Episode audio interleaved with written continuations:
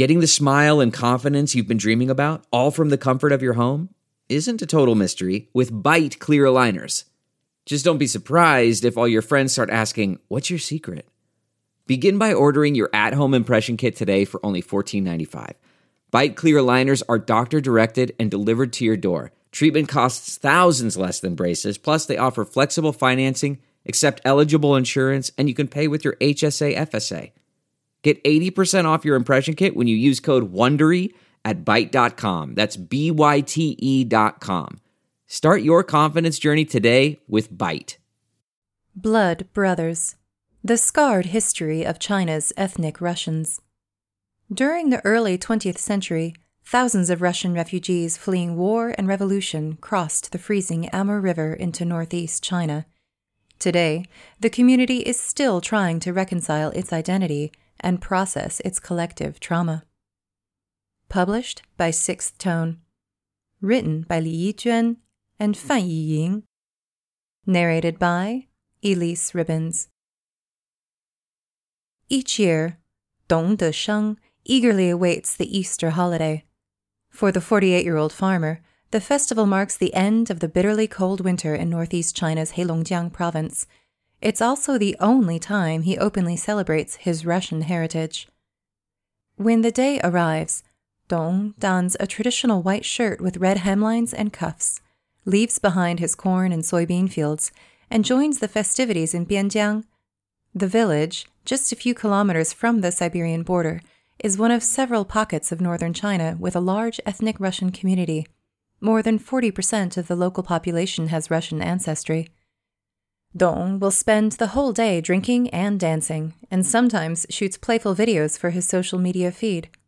Before the pandemic, his party trick was to prank Russian tourists, who were often amazed to discover the blue eyed, brown haired figure was a born and bred Chinese citizen. I love basike, says Dong, using the traditional transliteration of the Russian word for Easter, Pashka. It's when people who look like me gather together. But the rest of the year, Dong's lifestyle is almost indistinguishable from his Han Chinese neighbors. He learned at a young age to blend in as much as possible. Dong barely speaks a word of Russian. He remembers his grandmother cooking borscht, but she never taught him to make it. He prefers shazhu cai, or kill pig food, northeastern Chinese fare with plenty of pork offal and steamed vegetables. This is common among Bianjiang's Russian community. It's the legacy of a traumatic history, one that highlights the complexity of modern China's racial and political dynamics. In the early 20th century, thousands of Russians crossed the Chinese border, most of them refugees fleeing war and revolution. Yet, few found the peace and security they were asking. War and revolution pursued them. World War II, the Chinese Civil War, then years of political campaigns. Relations between China and Russia fractured. The Cultural Revolution erupted. Each time, the Russian diaspora suffered. The community reacted by striving to assimilate into Chinese society. Many married Han Chinese. The others stopped speaking Russian and kept their heads down. Few maintained ties with relations in Russia, and their children often grew up knowing little about their own heritage. Things have changed only very recently. Bianjiang started hosting its Easter festival in 2015 after the local government, hoping to boost tourism, added the holiday to its official list of intangible cultural heritage. Since 2020, the festivities have been suspended due to the COVID 19 pandemic. Officially, there are just over 16,000 ethnic Russians registered in China today, clustered mainly in the northern territories of Heilongjiang Province the Inner Mongolia Autonomous Region, and Xinjiang Uyghur Autonomous Region. The real number is likely greater, as many ethnic Russians are registered as Han Chinese. Dong's relatives have lived near Bianjiang for four generations.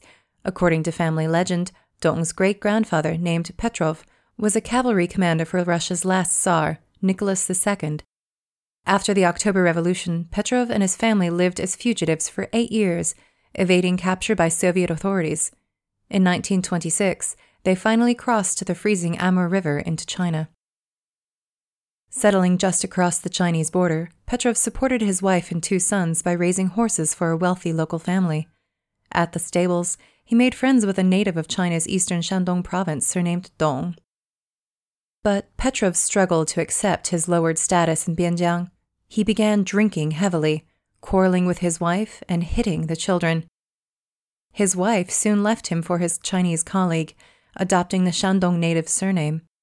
The family has been called Dong ever since. Dong's grandfather, who had crossed into China with Petrov at just nine years old, married a fellow Russian emigre. She had fled the country with her mother aged seven after her father had died in the Russian Civil War. Dong believes the family had an aristocratic background. My great grandmother read Russian books and the Bible, he recalls. She looked elegant. No way she was from an ordinary family. The erasure of the family's heritage began with Dong's grandfather, who had been deeply affected by the persecution he'd suffered as a child, Dong says. He harbored a lifelong hatred of Russia and forbade the family from speaking Russian.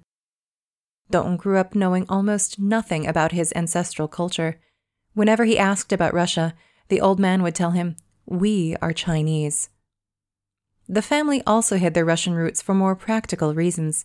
Ethnic Russians, with their distinct facial features, were often targets of discrimination and political campaigns, says Feng Jiawen, Dong's cousin. Feng's maternal grandfather, who had fought for China in the Korean War, was falsely accused of being a Soviet spy during the Cultural Revolution. He was marched along the streets and subjected to public struggle sessions. Feng's grandmother, Zhang Yulan, still remembers the terror she felt during the late 1960s. Two of her relatives serving as officials died, and several other ethnic Russians in the area were injured during that era, she says. I used to speak Russian, but whoever spoke one word of it during the Cultural Revolution was sent to prison, Zhang says. Even Dong's generation faced problems. Dong was bullied at school and regularly called a Maozi, a racist term for Russians that roughly translates as hairy. As a child, he recalls wanting to get cosmetic surgery to look more Chinese. His aunt would dye her blonde hair black. Later, Dong chose to marry a Han woman, Everyone wants to be normal, he says. You marry a Han person, and your children basically won't look Russian. Eventually, Dong hopes his family can erase all traces of their Russian roots. His son, who is currently in middle school, chose to study English rather than Russian as a foreign language. His daughter will do the same thing, he says. Apart from Easter, Dong observes no Russian traditions at home, and he expects his children will one day also marry Han partners. My grandchildren won't have any Russian features, and they'll be a part of the big Chinese family, he says. Yet, by a strange twist of fate, Dong's Caucasian face has made him a minor celebrity. The farmer has found a useful side gig as an actor, playing Russian bandits, American soldiers, and colonial police officers in Chinese movies and TV shows. Mostly I play Russians, says Dong, but I can also play Europeans in general. In December 2015, he also took part in the Chinese reality TV show, The 15 of Us, in which 15 people from different Chinese regions lived together on a remote island. He quickly proved a hit with the viewers, who were fascinated by the seeming contrast between his foreign looking features and broad northeastern accent. After the experience, Dong adopted the name Peter Petrov and began interacting with his fans on social media. His followers affectionately refer to him as Uncle Peter. Uncle Peter, however, soon tired of online fame. His fiery temper and binge drinking, which he blames on his Russian genes, meant he often reacted badly to comments he disliked. Look at the Maozi. Blocked. Do you like China? I'm Chinese. What the hell should I like if not China? Do you regret the loss of Russian culture? What the hell for? We are Chinese. Despite living within kilometers of the Amur River, Dong had never set foot in Russia until 2014, when the film director Li Chao asked him to be the protagonist of the documentary, A Home You Can Never Return to. The film followed Dong and his family as they traveled to Vladivostok, where his great grandfather Petrov may have passed through a century previously. For most of the trip, Dong felt nothing other than a tourist's curiosity in the exotic food and customs he encountered. But then the filmmakers took Dong to see the Triumphal Arch, built to mark Tsar Nicholas II's visit to Vladivostok in 1891. As the tour guide explained how the Tsar had once walked through the arch, Dong broke down on camera. He still gets emotional recalling that moment eight years later. My great grandpa might have been to the Arch with the Tsar at the height of Tsarist Russia, he says. Then he became a fugitive, fled to China to raise horses, divorced his wife, lost his children. I really feel sorry for him. Tang Ge, an anthropologist at Heilongjiang University who researches China's Russian diaspora, says many ethnic Russians have a complex relationship with their heritage. He recalls meeting a metis, a Russian term meaning mixed blood, which is often used to refer to those with a mix of Russian and Chinese heritage, in an Inner Mongolian village in 1995. Who are we exactly? asked the woman, who was born in China but had mostly Russian ancestry. Chinese? No. Russian? No. What are we? The first Metis in China were the descendants of Chinese miners who went to work in the newly discovered gold mines in Russia's Zabaykalsky Krai in the 1860s, Tang says. Many of the men, who were born in Shandong and Hubei provinces, married Russian women and started families there before moving back to China. From the very beginning, ethnic Russians were a hybrid of Han and Russian cultures, says Tang. For a long time, the Chinese government did not recognize the Metis as a distinct ethnic group. In 1953, the authorities named ethnic Russians one of the country's 55 official ethnic minorities, but the label only applied to a few hundred first generation Russian immigrants who had settled in Xinjiang. The Metis living elsewhere were registered as Han Chinese. During the 1990 census, the Metis were given the option of changing their ethnicity to ethnic Russians. Yet many, especially those living near the Amur River in Heilongjiang, declined to do so. Most first generation Russian migrants in Bianjiang were women who married local Han bachelors to escape from extreme poverty. As local governments across China began to embrace minority cultures, Dong's grandfather was offered bags of millet, brown sugar, and an annual allowance to switch his family identity to ethnic Russian. He refused. My family wouldn't survive without China, he told Dong. Not every ethnic Russian community has assimilated to the same degree as Bianjiang. In Enhe, a village in Inner Mongolia, many elderly residents still speak Russian at home and remain part of the Eastern Orthodox Church. They have a strong Russian identification as they passed on their culture and beliefs, says Tang. Lin Mengmeng, a fourth generation ethnic Russian, recently quit her job at a major Chinese company to open a Russian style hotel in Enhe. Other locals have been designated official cultural inheritors who are tasked with preserving traditional aspects of Russian culture, such as making bread and kvass, singing folk songs, and dancing. We love our Russianness, says Lin. In recent years, Russian culture has also enjoyed a small revival in Bianjiang the local government, hoping to boost tourism, has renovated several houses in a Russian style and built a 300 square meter village history museum. The village is thriving, says Feng. People elsewhere are envious. Even Dong has started to engage more with his Russian past over the last few years.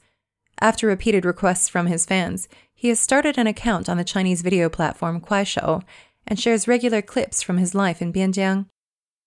Normally, Dong refuses to talk about his Russian identity, but occasionally he relents. In one recent video, he tried Russian style herring for the first time at a newly opened Russian restaurant. In another, he made Russian bread stuffed with green onion, the joke being that nearly every dish in northeastern China is cooked with green onion. The war in Ukraine, however, has revived painful memories for many in Bianjiang.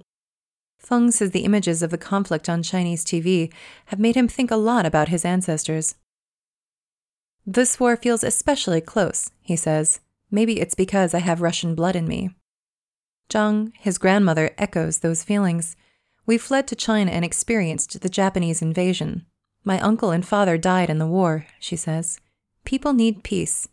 People can have a happy life only with a sense of security. Dong, by contrast, says the war is none of his business.